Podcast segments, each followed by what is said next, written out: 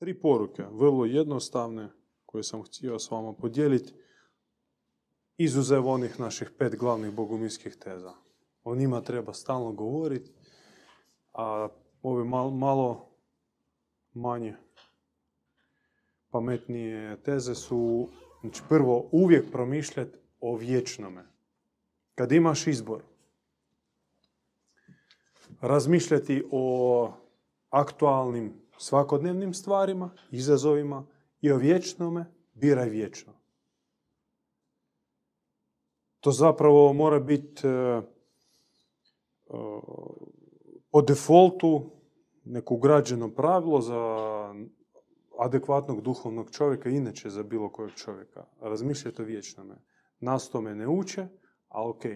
Evo, zato i postoje duhovne škole gdje se mora baš isti, e, poticati da čovjek razmišlja o vječnome, jer vječno tebe hrani, izgrađuje, vječnost je ono što nas čeka na kraju krajeva, koliko traje ovaj život, ništa. Evo, sklopili smo oči i gotovo. Već je vječnost ispred nas. A gdje mi idemo? Što nas tamo čeka? Kako, od čega sastoji vječnost? Mi pojma nemamo. Bavili smo se špajzom, konzumom i nekom aktualnom politikom koja je zapravo bez veze. Druga teza isto je vrlo jednostavna za shvatiti, ali teže za primijeniti. E, živjeti zadnjom sekundom, kao da te Bog sada pozovi gore. Recimo sada, evo da, da se dogodi da me Bog pozovi, ja odem sa druženje Bogumilskog. Nije loš. Nije loš. Nažalost, to nam bude jednom mjesečno ili dva put e, mjesečno ili mi sebi postavljamo cilj svaku nedjelju, se okupimo, a u, me- u međuvremenu bavimo se svačim. Pogotovo ono kad dan svoj proanaliziraš u kakvim stanjima si bio, što si proživljavao i da se dogodi onaj klik, da umreš, o da odeš. Ono, sa, sa, ne znam, sa, sa čorbom u ustima. Fakat nije puno plemenito.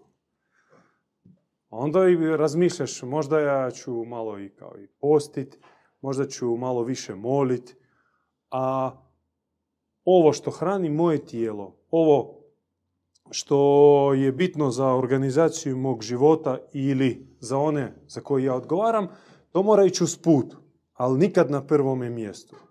Moje misli i moje srce, moja volja, moja mašta moraju biti okupirani čime?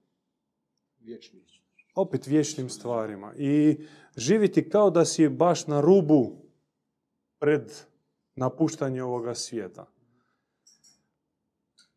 To je praksa, ja vam predlažem to probati prakticirati. U tom našem stanju ovisi ovisi to naše stanje u stvari e, određuje i di će duša ići. Nekako. Da, vjerojatno da. Ako si...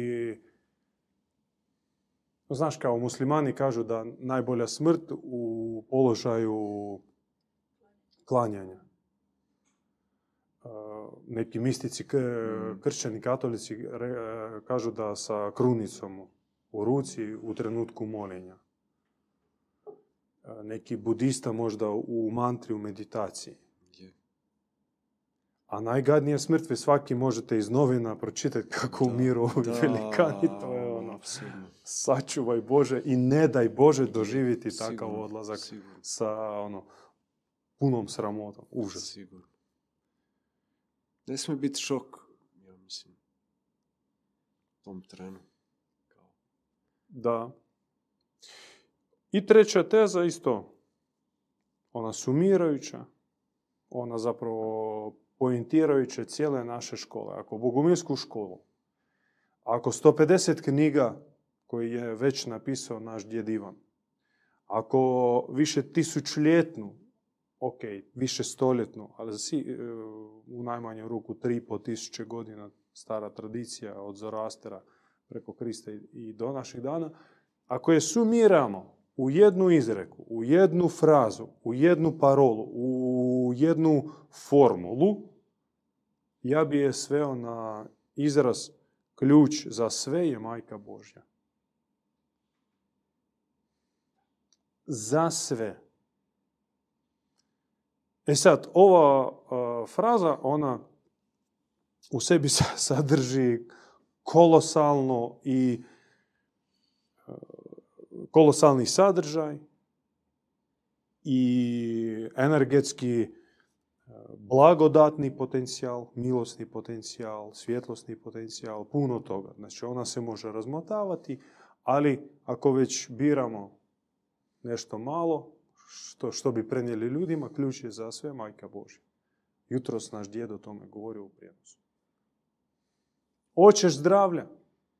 Majka Božja. Hoćeš e, mir u srcu? Majka Božja. Hoćeš spoznaju, razumijevanje i odgovore tko si, što si, radi čega si? Evo ti majke Božje pitaje. Želiš čistih odnosa, zdravih odnosa, prijateljskih, supružničkih, roditeljskih prema djeci. Evo ti majke Božje. Želiš darova duhovnih. Evo ti opet majke Božje. Sve se svodi na nju.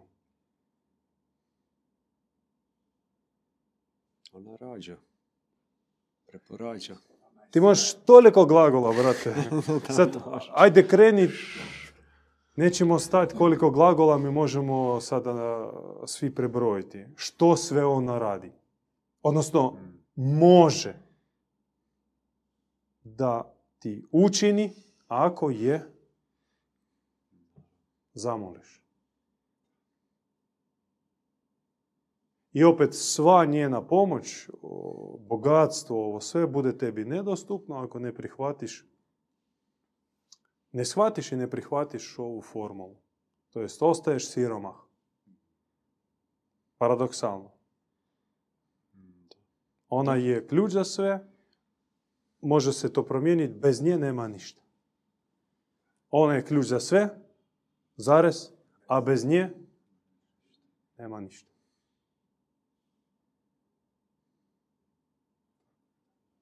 A sada pet boguminskih teza, a gdje čaj? Pa da, nije to lekcija, nego druženje.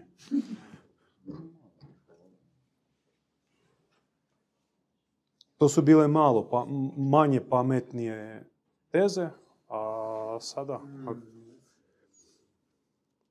kao pet boguminskih teza naših, Bog je apsolutno dobar, to je bitna teza, koncept, e, vjerovanje naše. Druga, da čovjek je izvorno bezgrešan, ona je zapravo antiteza Augustinovom non pose non pecare, čovjek ne može da ne griješi. Antiteza crkvenom učenju o istočnom izvornom grijehu. Bogumili se ne slažu s tom tezom. Treća teza da je ovaj svijet pomiješan, tu mi opet stojimo na zlatnoj sredini između crkvenjaka koji kažu svijet leži u zlu, to je kraljevstvo Sotone, tu nema uopće nikakve ni milosti, ni svjetlosti, Bog je samo tamo. Na drugoj strani su naša braća New Ageri koji kažu ne sve je Bog, sve je fino, sve je svjetlo, samo treba to prepoznati i, i osvijestiti. A mi kažemo nije baš tako. Nisu ni jedni u pravu, nisu ni drugi u pravu, jer da Boga ima, ima. Sigurno, nije sve crno. Ali opet e, nije- sve samo Bog. Ima tu to Bože i svačega, svašta, osim Boga. Treća, četvrta teza. Četvrta je teza da Bog vas da govori. Opet može se e, činiti kao e, jednostavna i banalna teza. Tipa, a što da ne? Zar Bog ne govori vazda? Crkvenjaci kažu ne. Oni kažu Isus je zadnji bio i gotovo. Braća muslimani kažu osim Isusa bio još njihov poslanik Mohamed, ali poslije njega točno već ono, sigurno Bog ne govori. Sve je rekao. Oni koriste samo prošlo vrijeme.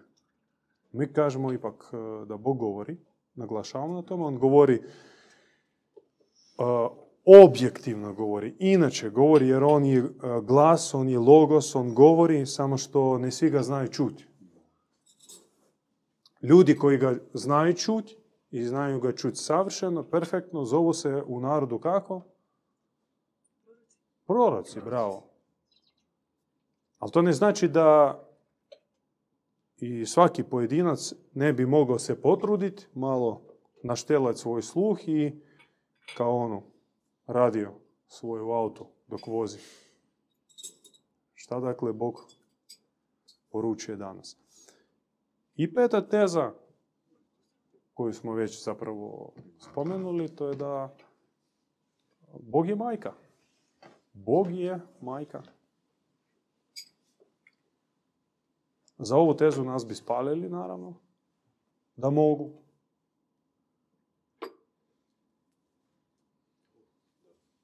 Ali mi stojimo iza te teze. Da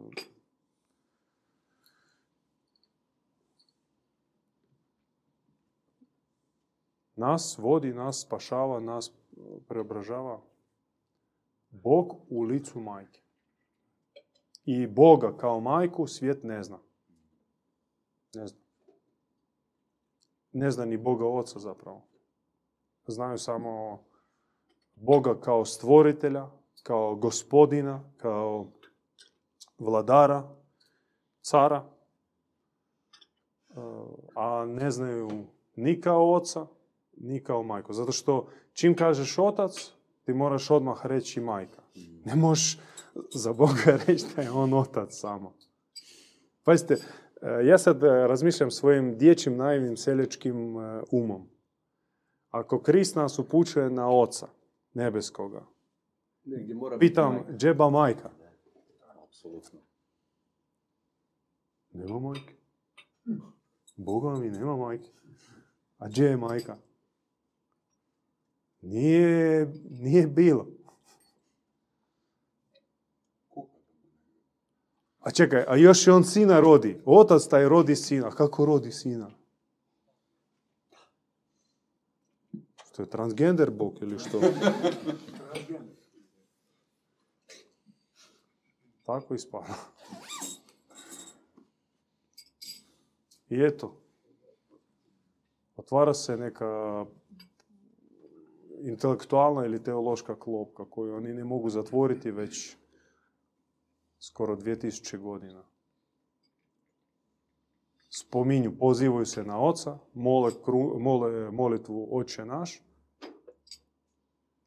i unatoč želi da se obrate majci, da zazovu majku, to ne smiju, i moraju sebe stalno rezati, stalno sebe batinom vraćati na vjeronauk, na, na teološko učenje. Jer kad pitaš čovjeka ovako, zaustaviš, bez obzira je on e, katolik ili pravoslavac, sad protestanti drži na strani, e, mnogo ih zaista majku Božju, bogorodicu, doživljavaju prisno, doživljavaju bliže i uzvišenije nego li ona predstavljena u službenom učenju. I često čak i njoj se obraćaju majko Bože, majko pomozi. Jel? Oni su stvari crkvu stavili kao instituciju umjesto majke. Majka, kaže se majka crkva. A da, da. A čekaj, a tijelo Isusovo? Crkva je tijelo Isusovo. A ne, oni su kao majke nema, nego ako ta riječ majka se uvijek veže uz majku crkve.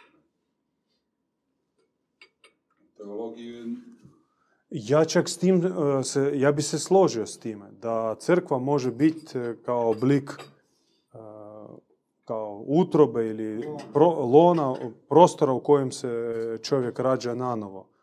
Ali mora biti neki prototip. Ona po nečem se mora graditi. Po, po, po čemu se ona gradi? Ako mi imamo oca nebeskoga, ok, mi možemo nekako iz sebe graditi nalik njemu. Kaže se, čovjek je stvoren nalik njemu. No ako mi ne, ne- nemamo majke u Bogu, nema e, onog Božjeg lica majke, onda po kojim principu mi ćemo graditi crkvu, odnosno ekleziju, odnosno zajednicu? Na svoju neku pamet? Ili kao neku bandu ili što? Razbo- razbojničku. Eto, tih pet teza, ako imate nešto za dodati uz čaj, burum. I onda da, traži sebi, kad već na, na- natrpa si na grbaču problema, i zdravstvenih, i mentalnih, i psihičkih, moralnih, jer osjeća da nešto zgriješio, pa on toga muči. I onda tek zovi Boga. A već iza leđa ruksak sa dvije tone. Da.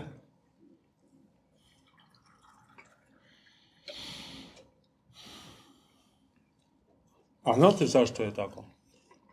Niti čovjek puno kriv. Ins- institucije koje su zabranile. Apsolutno. Ugasili svjetiljke. Da, zato što Poubijali. čovjek onda, da, ne može ih naći nigdje, ne može vidjeti. Njemu trebaju Ne, odgovor. nema upute. dijete koje traži odgovor, ono gleda oko sebe i pita.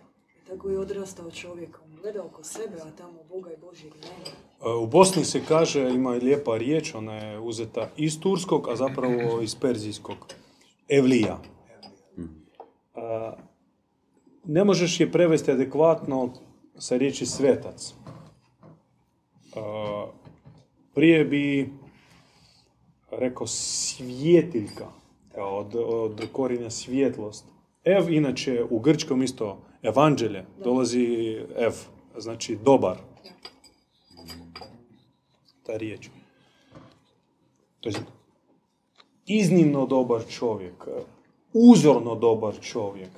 I kad ih ima, oni zapravo služe kao moralni kompasi, kao kamertoni, da, kao oni po kojim mi naštelavamo sebe, svoj život i oni osvjetljavaju tamo, onda zapravo i ne stvori se taj ruksak.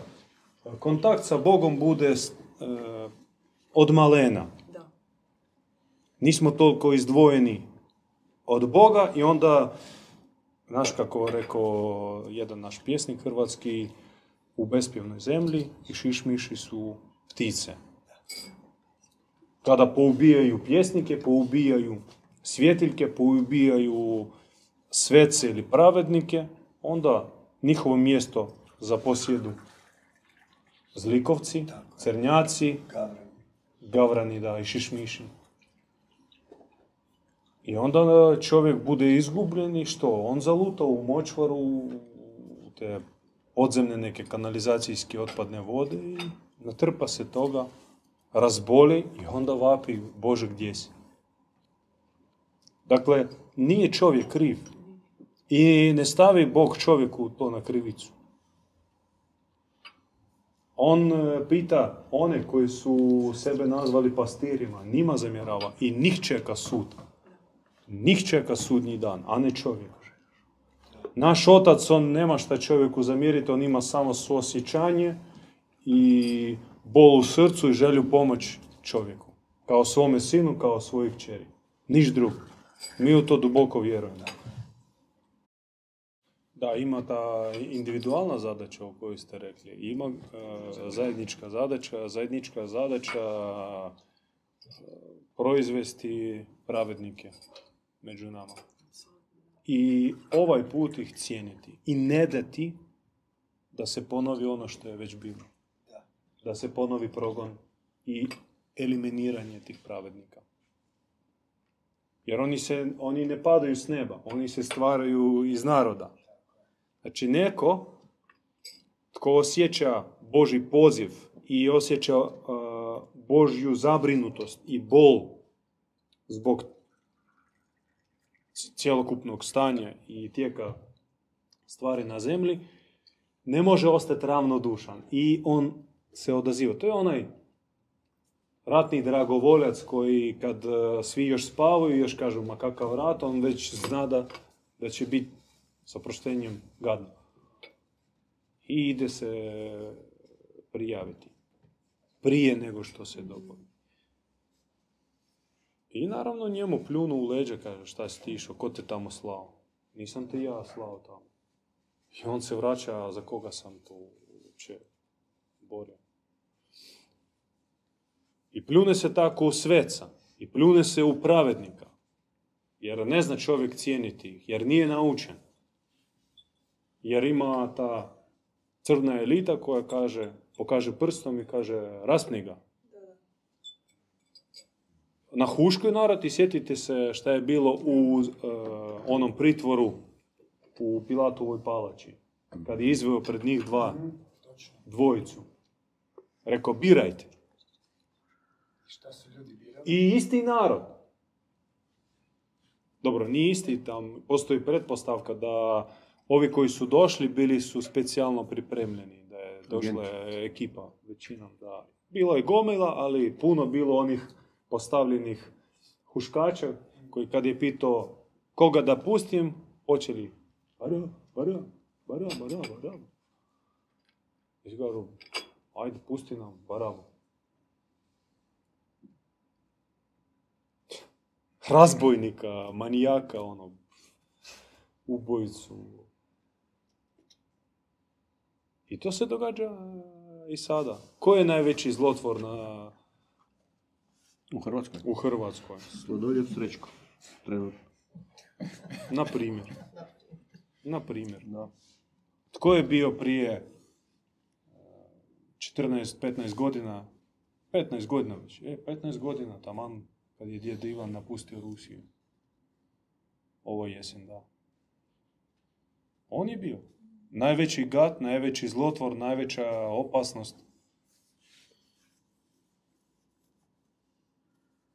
Ne oni tajkuni koji sve su pokrali, ne oni ubojice. Nego ovaj sveti Boži čovjek koji piše knjige, moli se i uče čovjeka, uči I za koje između. Se za mir. da, visokim moralnim standardima. Eto. I taj pattern, taj začarani kotač mi moramo razbiti. I, ili hoćemo ili nećemo. Ako mi to nećemo, ako mi se ne odazovemo, a, onda će to mora raditi netko drugi. Kad se umnože svjetiljke, onda ih ni neće moći sve istirati. neće moći sve. Da. I ja sad naglašavam o tom pozivu i od, odazivu. I podsjetim vas na onu evanđelsku, evanđelsku prispodobu o, o svatovima. Sjećate se, bra, ona, bračna gozba, sin se vjenča, uda, kao ženi se i njegov otac hoće pozvati sve svoje prijatelje tamo iz, iz kvarta, iz tog sela. I svaki nađe ispriku. Ja bi, al, Moram si ja mogao slušati. bi, no s druge strane. I svak si imao ispriku. Znači, kredit treba platiti, treba djecu na more odvesti, treba sad skijanje, sezona počinje, trebam a, gume mijenje, trebam ovo, ono, ono. I svi su se fino ispričali. I onda otac kaže, ništa. Odite vi na raskriži i zovite sve. Eto, izađete tu ispred tepih centra i zovite. Pa ko će doći? Baš tako. To je to. To smo u praksi sad. I svi bi kao, da, lijepo, i svi osjećaju, da smo, ne svi, ok, nije to ispravno, mnogi osjećaju poziv Boži i čak daje im se vidjeti što bi trebalo činiti. odgovor na ono prokleto odvječno pitanje što nam je dakle činiti. Daje se, daje se od Boga vizija što trebaš činiti. I zapni na onoj odluci. E sad da činim to. Pa eto, možda ovo druženje naše potakne. Kao, koristimo to kao zajedničko poticanje. Onaj Da po- radimo. pogled u pod, a ne u nebo, ne u vječnost. Ljudi više gledaju kao na ovo tu sad neko materijalno, a ne na vječno. Ja čak s tim nemam problema, Parcifale. Ne, S onim ljudima koji ne znaju gledat gore. Nemam problema, ništa im ne kažem, ništa ne zamjeravam i ne, ne- čak nemam šta bi im rekao. Oni ne znaju. Imam problem s onima koji se da vidjeti nebo, osjećati vječnost i čuti Boga. Barem na refule, barem na trenutke, barem na, na, na te bljeske. Bljeskove. Mm. Ali onda ne, ne, ne, ne, ne, ne, učini, ne učine sljedeći korak. Je, Jes- Tu je problem. je, je. I u tome je naša takva plemenita, časna katarza da sebi priznamo da jesam. Čuo sam, imao sam poziv i imam ga još uvijek, ali Slabo se odaziva. slabo se odazivam. Dobro, i nama se. isto bilo teško kao napraviti korak. Je. Svaki Taj sljedeći. korak. I svaki sljedeći, da. Pa eto, jučer je brat Richard govorio, treba prihvatiti križ. To je Da, to. da, da. Neka ste- I majci Božoj po predaji isto bilo teško. Ona htjela izbjeći. Nije razumjela kad su joj rekli da tvoja misija je dovesti na zemlju velikog pomazanika. Ona rekla, ne, ne kužim. Kako? Što? I anđeo kaže, kroz bezgrešno začeće. Kaj je to? To je sad malo karikira, naravno. ali u duhu ona osjećala da je to bit će nepodnošljivo, da će njega razapeti, da ću nju e, oblatiti kao bludnicu, e, kvartsku kurvu s oproštenjem. One kurve kvartske, nju po predaji Ane Katarine Emerich su pljuvali, pljuvale. Naj, e, n- one, najniske žene su blatili nju kad, kad je začela, kad je bila trudna, kad je rodila, da je ona ono, prostitutka, vamo tamo. Ona to osjećala i imala bitku, oće, neće, i ipak pronašla u sebi snage da kaže fiat, Fiat. fiat. Ne svi razumiju tu riječ fiat, što znači fiat. Nije to samo da. To je da koji u sebi sadrži milijun ne. I onda zarez, ali ipak da. Kao čin predaje, Znači, predavanja. ne može. Križno, da. neću izdržat, e, neću preživjeti, poludit ću, razapnut će me.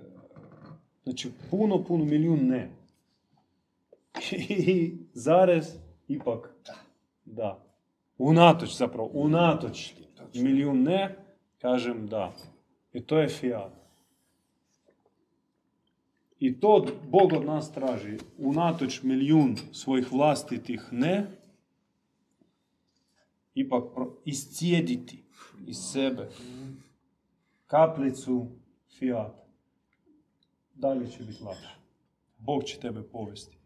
Kad nam je takva tradicija racionalnog promišljanja pogleda na svijet uh, utisnula da tako malo vjerujemo u čudo. Ne možemo vjerovati u čudo i ne možemo živjeti po čudu. Takav hendikep čovjeka da Mhm. može i da živi tako. Sve ti primisli bi nestalo i on bi bio zaista vođen od Boga u svakom trenutku. Dovoljno da budeš u okruženju onih koji su vođeni. Točno, točno, da. Ne traži se čak Ne traži se puno. Sve će ti biti jasno. Hvala Bogu, grana vođenih od Boga, Da. opet unatoč svim mogućim ne, opstala je.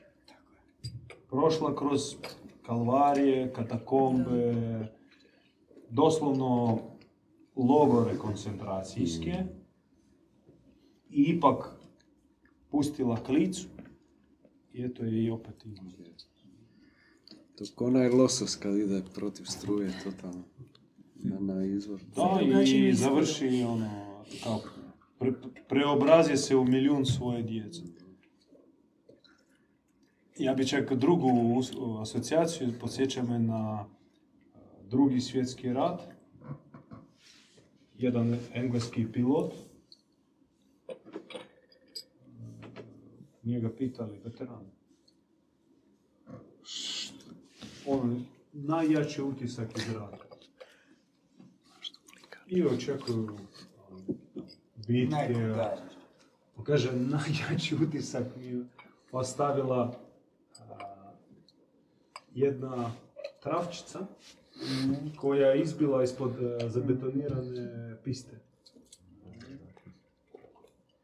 Našla si put i to mi, e, to me kaže držalo cijeli, cijeli rat. e, Ta, ta biljčica koja je dođe. kroz beton, uspjela, unatoč svemu, paradoksalno, ne bi trebala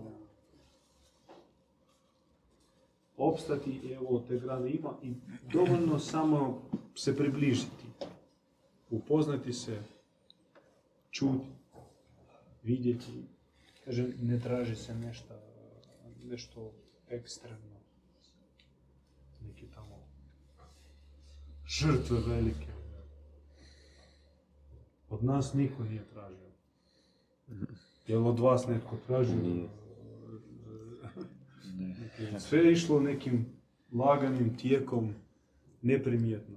Da, sve se događalo samo od sebe, nježno, pola toga nisi ni primijetio, razriješilo se samo od sebe. prirodno, normalno, ve- većina stvari nekako i otpadne i ne primijetiš ono što ti smeta. I zvonce bilo majka Božja. Da, Da, kažem, što, što je posebno s- u našoj školi, to je majka Božja. Sve se svodi na nju. Živa, Ne mrtva. ne mrtva, ne slika na zidu, nego živa koja govori za sve ljude, za tebe, tebi govori. Tebi mož, ti možeš ući u odnos sa njom. Da. I ti to osjetiš. Da, I to zapravo tebe i obrati i potakne da, da, da, da nastaviš tim putem. osjetiš njezin štit, njezinu milost, njezino utješenje, možda i najvažnije njezino utješenje. Jer ako nečega fali danas ljudima, to je onda utješenja u ovakvom svijetu danas kakav je. Ona utješi, Viš, ona mi imamo hendikep što nam, nam niko nije dokazao da Majka Božja e, vrijedno zauzima, odnosno zasluženo zauzima položaj tamo na nebu. Niko nam to nije argumentirano dokazao. To smo doživjeli kao, kao u zraku koje ti udari u srce. Majka Božja kao pff, Prema nekim teolozima vatikanskim, to je onaj demon koji ljude zavodi. da, da, da. Evo, to sam čuo od jednog baš I- poznavaoca prije koji dan. Da li se slažete da u tom trenutku dodira sa, ja ću upotrijebiti riječ, sferom Majke Božje ili prisutstvom Majke Božje, osjetila se, osjetilo se nekoliko bitnih e, crta njenih. Recimo, mogu za sebe reći. Neka nadnaravna, ne, neopisiva ni umom, ni riječima, grandiozna svemirska čistoća. Čistoća koje nema ni blizu na zemlji, ali koju ti od nekud poznaješ, to ona tebi nije strana. I, i, i shvaćaš da si bio žedan uvijek te čistoće. Ljubav, I treću uh, bi crtu spomenuo um, sve prisutno i sve pokrivajuća zaštita. Ja bih dodao neizreciva nježnost koja poput onog lahora i kad, kad te dodirne, to, to zaboli iznutra. Ta, ta, ta nježnost kako nikad nisi iskusio. Nemaš prilike u ovom svijetu u stvari. Milosrđe, isto, milosrđe koje majka spušta i shvatiš koliko nama fali tog milosrđa ovdje. Ne znam, koliko mi nismo milostivi jedni prema drugima. To samo kroz nju vidiš, kroz nju. Je beskrajno milosrdna, beskrajno darežljiva za svoju djecu. Muslimani imaju predaju da majku Božu kad je ona bila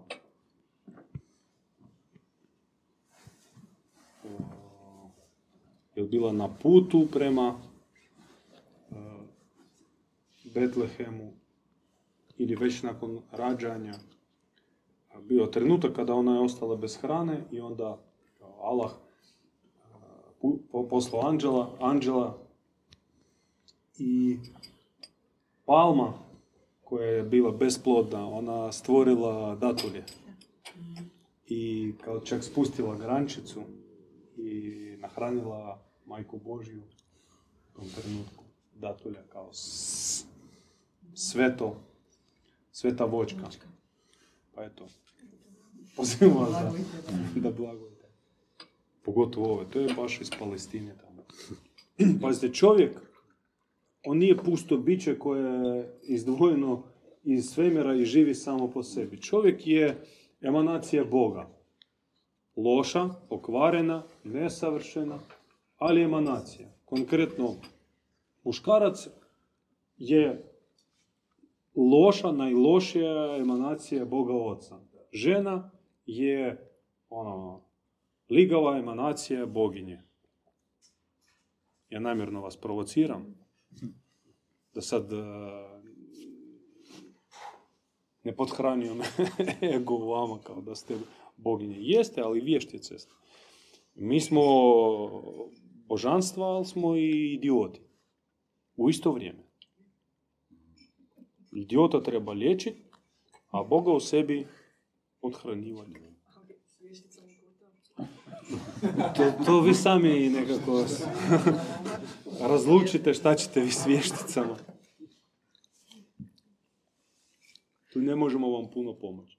Po tome, Isus je savršena emanacija Oca. To on je čovjek. Kao i ti i ja. Ali smo loše emanacije Oca. A on je odlična emanacija Oca. No on je za nas primjer kak i mi mo- možemo postati. Isto tako Marija, ona je savršena emanacija majke. Evo, gledajte Mariju i postanite nalik njoj.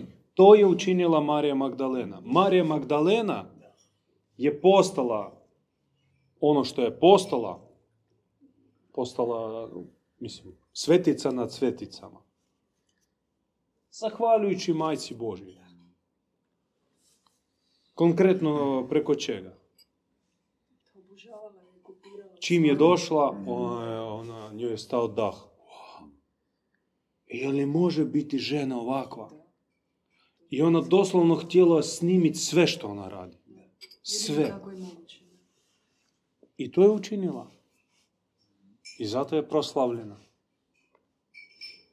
Bez obzira, je li istina da ona e, imala taj e, neki dramatičan život prije obraćenja ili nije imala, tu ima različitih verzija da je bila, sami znate.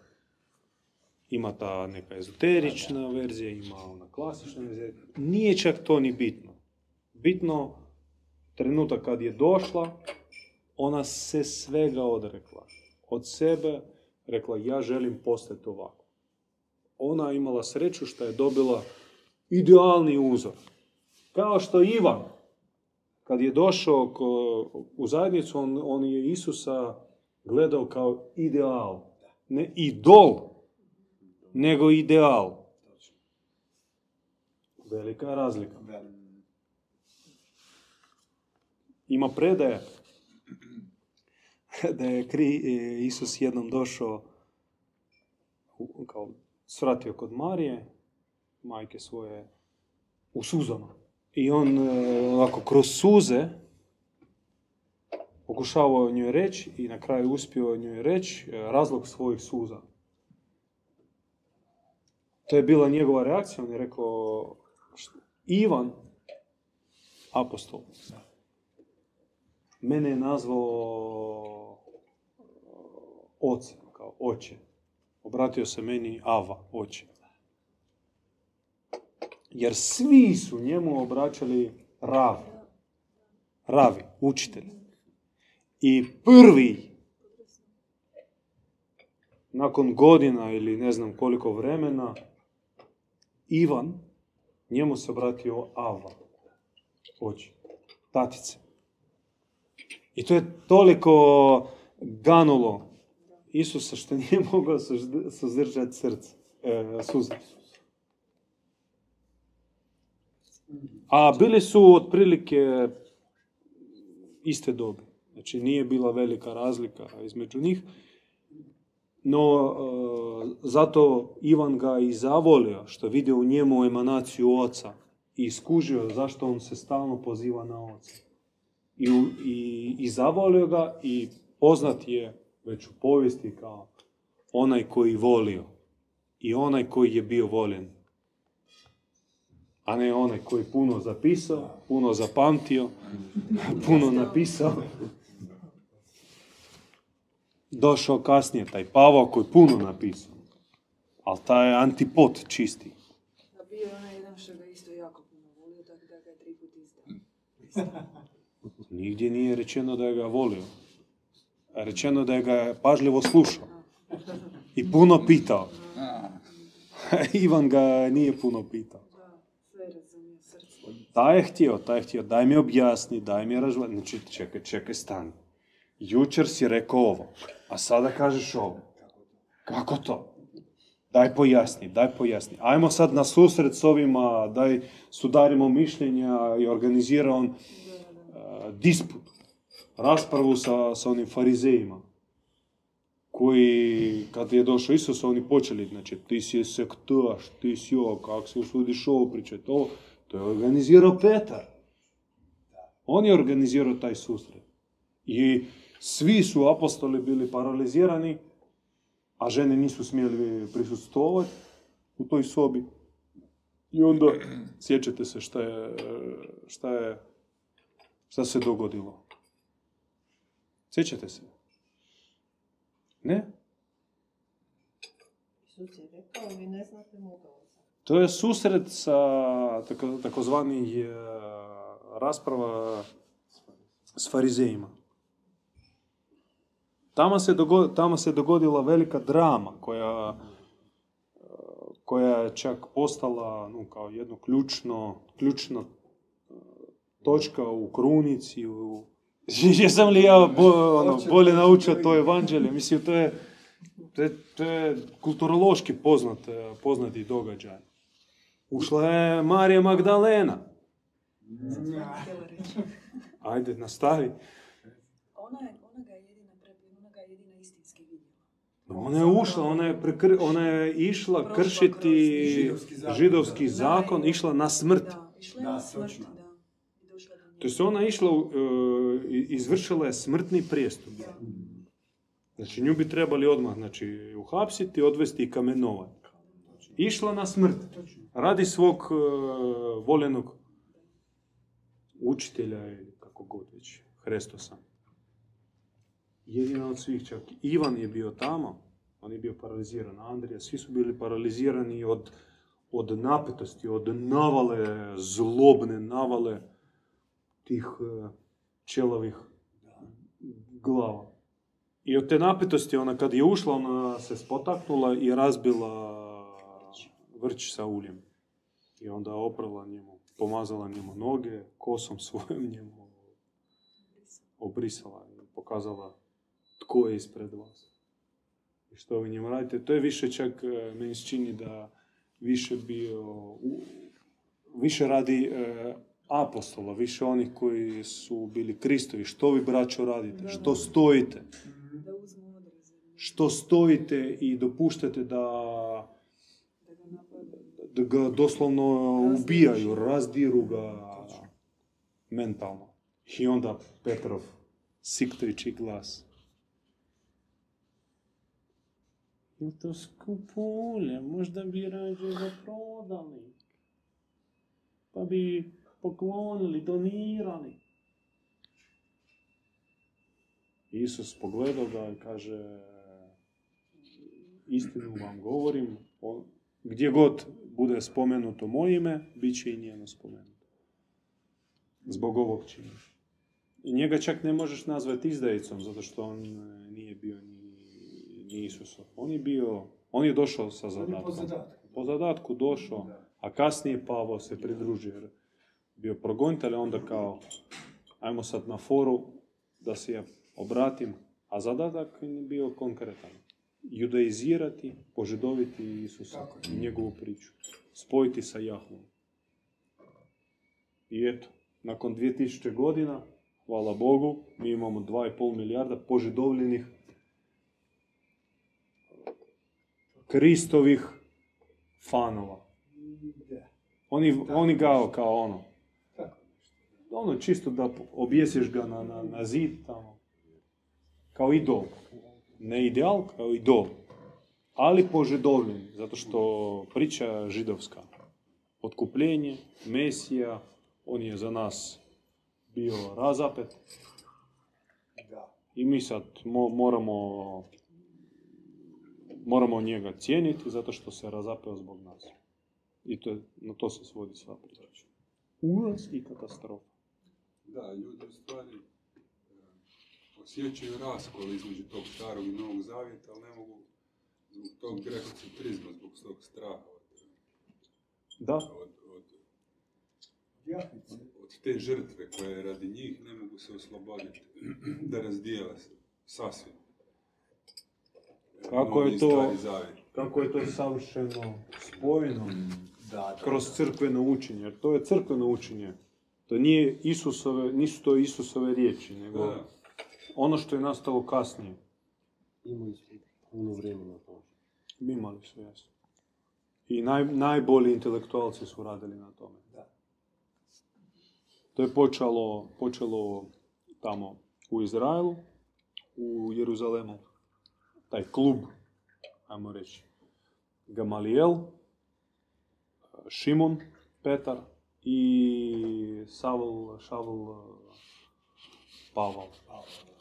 Ta trojica, onda kasnije Aleksandrijska židovska dijaspora, to su isto bili takvi moderaci, moderaci gdje su oni preveli Tanah Toru na grčki i odabrali neka evanđelja, sklepali priču i tako je nastala Septuaginta, onda od nje Vulgata i t, t, t, t, t.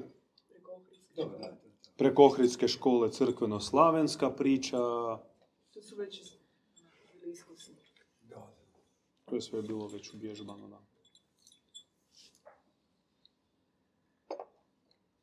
Poražavajuće. I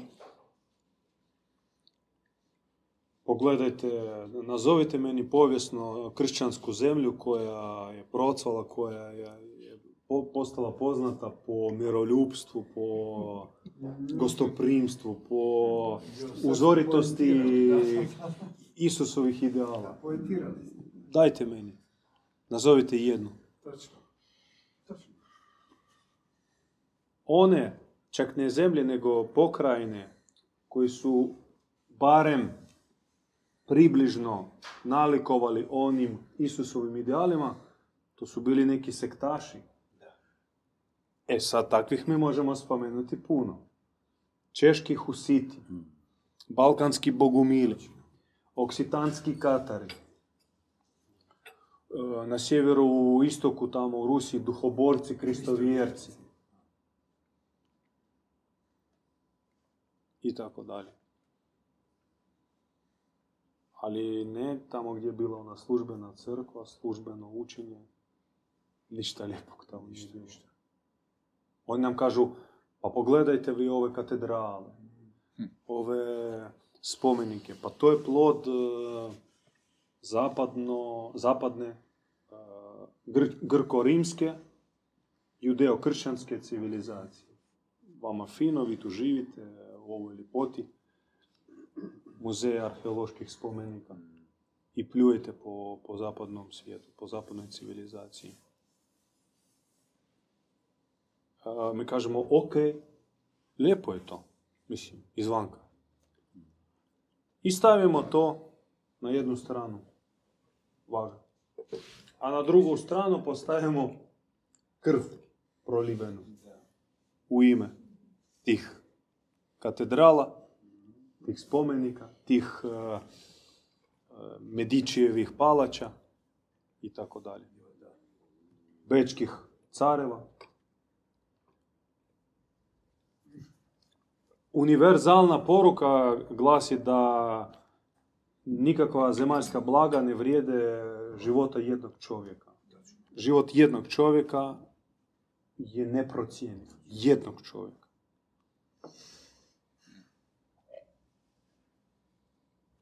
A na ovoj strani ipak nije jedan život samo, nego milijun, milijun, milijun. Sad šta Bogu draži? Kelnska katedrala? Teško. ili milijun kroz mač i vatru pokrštenih nevinih ljudi. Onih indijanaca sjever, sjever, Sjeverne Amerike i Južne Amerike. Istrijebili ono do temelja.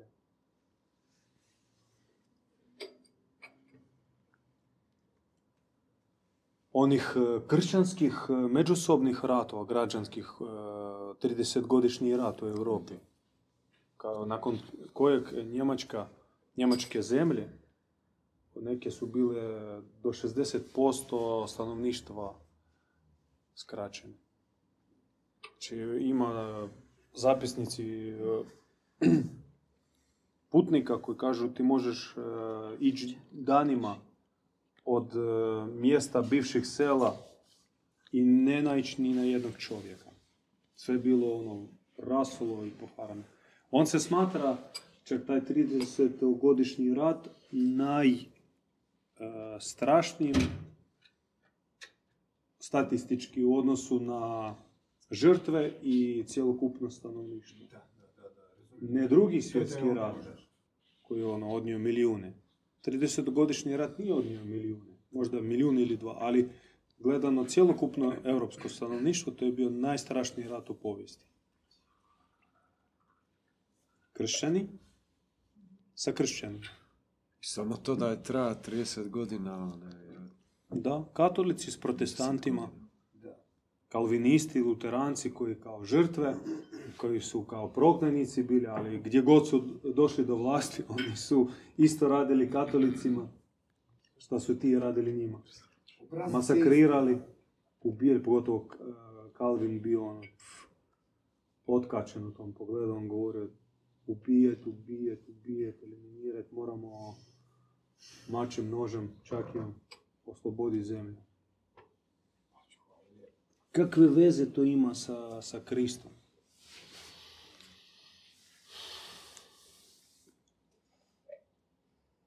I nada je za nas u obraćenju prema Majci Božji. To je naša nada. Ima još vremena. U šest se zatvara. U šest. Sad je da, 5.15. Pa i onako, što, mi smo blizu kraja, da? Čaj, Napili smo se čaja, najeli smo se datulja. Otprilike. Malo je hladno, da? Dva, dva prsta moraju. Dva. Em, sad ste spomenuli onaj koncept e, koji e, nam e, crkva jel da, nameće, a to je Isusa kao e, spasitelja, otkupitelja, čiji je smisao bio biti razapet Da. za naše grijehe i uskrsnuti i sa njegovim uznesenjem, malte ne, završava se ta cijela priča u koju, znači, ako ne vjeruješ, si heretik, jel? E, I tu se više ništa ne dešava, malte ne.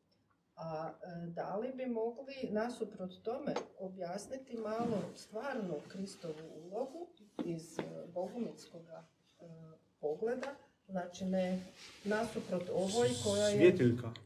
Svjetiljka koja dolazi osvjetljavati tamo. Voditi ljude, učiti ih. koncept uznesenja. Kako unesenje. On nije trebao biti razapet. Da. On trebao živjeti. Do sto godina. Onda fino otići. Tako trebalo biti. Tako treba biti.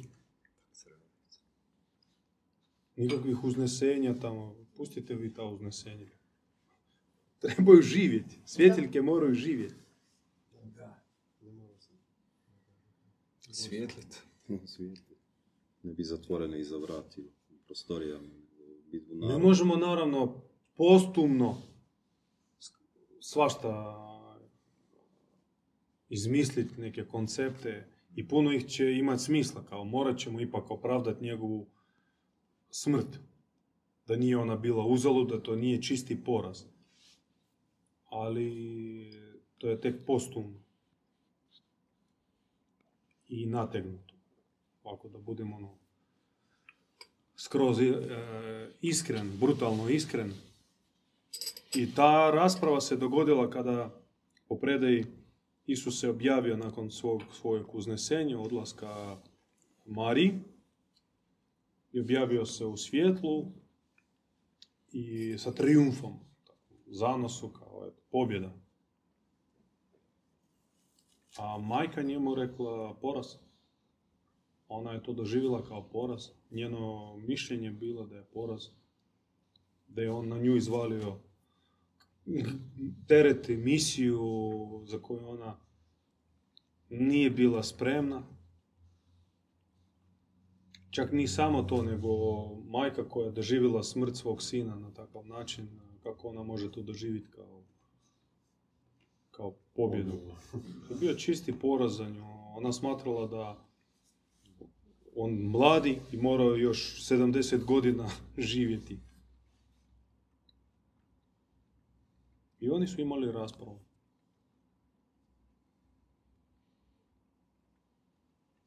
Predaj kaže da oni su se dogovorili let's agree to disagree. Svaki je ostao na, na, na, svome. No, ipak Isus je ubjedio, 16 godina je ubjeđivao da možeš ti to, možeš, možeš, možeš. On kaže, ne mogu, možeš, trebaš. I to je u Efezu bilo, da, kad je ona odselila u Efes, 16 godina do svog odlaska, ona imala bitku. Znači, naravno, ona prihvatila tu misiju ne sam po, kao, po, po, po neophodnosti. Neko mora voditi zajednicu. Svi su sad, znači, svi gledaju, tisuće očiju gledaju Isusa i sad ga nema i onda u jednom trenu svi gledaju nju. Šta sad? Kaj sad? E, i ona sad mora voditi, a zajednica se širi, već tamo jako otišao u Španjolsku, u Iberiju. Ima konflikt sa, sa tim Keltima. E, Andrije je išao kod Slavena na sjever. Isto ne znam šta da, kako uopće. Jezik treba neki pričati s njima, nešto. Još objašnjavati koji je Isus bio. Drugi apostoli išli u Indiju, e, Marija Magdalena u Britaniju. Znači zajednica se širi i ona mora je voditi. I svi sad je pitaju, a što, kako propovijedati? Oni nisu uopće bili spremni propovijedati. Propovijedati e, Isusa koji je otišao. Potreseni su uopće. U šoku bili. Naravno. Šta uopće misli? On je mladi bio. Sam sa 30 godina otišao, 33. I nitko nije uh, očekivao, ni- nitko nije znao da će se to dogoditi. Razumijete? I taj šok oni su usmjerili u Mariju. Je to kad na nju palo, ona e, po predaji tjednima ležala, nije se mogla pomaknuti sa svog ležaja. Bila ono totalno razapeta. Odgovornost, e, plus na to još prokletstva i e, lov od strane ekipe. Koji su vrebali, htjeli je otrovati, ubiti, bilo više pokušaja atentata. Pavo konkretno dolazio da nju eliminira u Efes. Pa su mu zaprijetili, Efežani je rekli, ajde, briši, dok možeš. Ali stalno bila protiv nje, su molili crne molitve, herema, židovskih tih prokletstava crnu magiju, stalno ono, doslovno vudu magiju vršili. I ona je bila razapeta, paralizirana tjednima, nije se mogla uopće pomaknuti. ono, Samo suze su te. Ona čak to nije, ona kaže, nije mogla to svima otvoriti, povjeriti, jer je sramila se, ali ne bi ni shvatili kao članovi zajednice. Samo uski krug to je razumio. Ivan i još tam neki, Andrej. Naravno, ona je smatrala da, da je to bila greška. Odlazak u Jeruzalem, ona je smatrala greškom. A mi to možemo razumjeti sada, jer imamo svog djeda, jer čuju se glasovi kao, ajde ti, odi u Rusiju, što, čega se bojiš ti? Ko je Bog s tobom, on će tebe zaštititi. Takav glas. A majka Božja kaže, ne, ne blagoslivljam. Strogo, ne. I to kaže kroz, eh, kroz, eh, kroz njegove učenike. Koji su dosta tvrdi da kažu ne. Samo preko mene. Pre, ono, dok sam živ neće otac ići tamo. U to leglo da ga uhapse, razapnu i mi ćemo od njega poslije praviti ono, kult od mrtvog pomazanika. Naravno, on je treba živi, a ne mrtvi. I e, nama je trebalo isto mijenjati u sebi svijesti da, da treba živjeti za Boga, a ne umreti za Boga. Da mučeništvo, da, Bog je s mučenicima, ali Bog ne traži mučeništvo. Ne želi mučeništvo. Obrnuto. Bog želi da oni koji su progdani i koji završe kao mučenici živu i osvjetljavaju tamo. To on želi. Kako kažu crnogorci. Živio za inat. To želi Bog. Da živimo za inat. To on želi. A ne da opet uh, stvori se neka svjetla zajednica, dođu vukovi, ubiju, I stvori se onda neka legenda. To je neka fina, ono, naravno pričica se proširi, kao, eto, sveti naši, sveta naša braća i sestre u Bogominskom centru okupili su se na zadnju posljednju večeru, popili čaj s datoljama i onda su ih odveli tamo u zatvor. A nadrapali su, bili su predobri. To je tako sve trebalo biti. Da. Da, Je tako Bog htio. Da. I sad, svjetla naša braćo, naučite nas kako časno umrijeti. A legenda kaže da su na početku predavanja rekli ako me Bog pozove sad, bit ću sretan. Da, mi s tim nemamo Sve se problema. povezalo. Ispuni obećanje. Tak što, i Bog želi da mi živimo. Jer e, zemlja je takva sa trenutno stanje zemlje da živite u tom stanju kao na što, na što ste se pozvali. Pri otvorenom nebu, e, da ti miso boravi visoko na nebesima, da stanje duha bude uzvišeno, ugrijano, a živiš tu na zemlji, to je, to je, to je čisti križ. I to vi ste nam bacili kamen u glavu, da svaki sekund moraš tako biti. Takav Zemlja ne raspolaže tome. Grad ne raspolaže tome. Ambijent u zgradi našoj ne raspolaže tome. Naša familija šira ne raspolaže tome. Naši prijatelji, frendovi ne raspolažu tome. Poslovni odnosi ne raspolažu tome.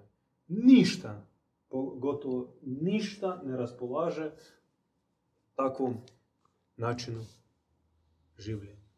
I unatoč tome mi ipak tu moramo biti i tako živjeti. I to je križ.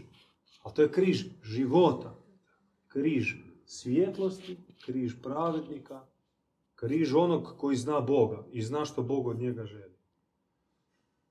Unatoč, za inat. Ajmo živjeti. za Boga. Ne umrijeti za Boga, nego živjeti za Boga. Biti zdravi za Boga. Pobjeđivati bolesti za Boga. Voliti za Boga. E, Praštati za Boga one će koji nam koji nisu korektni prema nama. Znači sve za Boga radi. Morem blaženog i nabita najslađa, obi nam plovi zlatna alja. Morem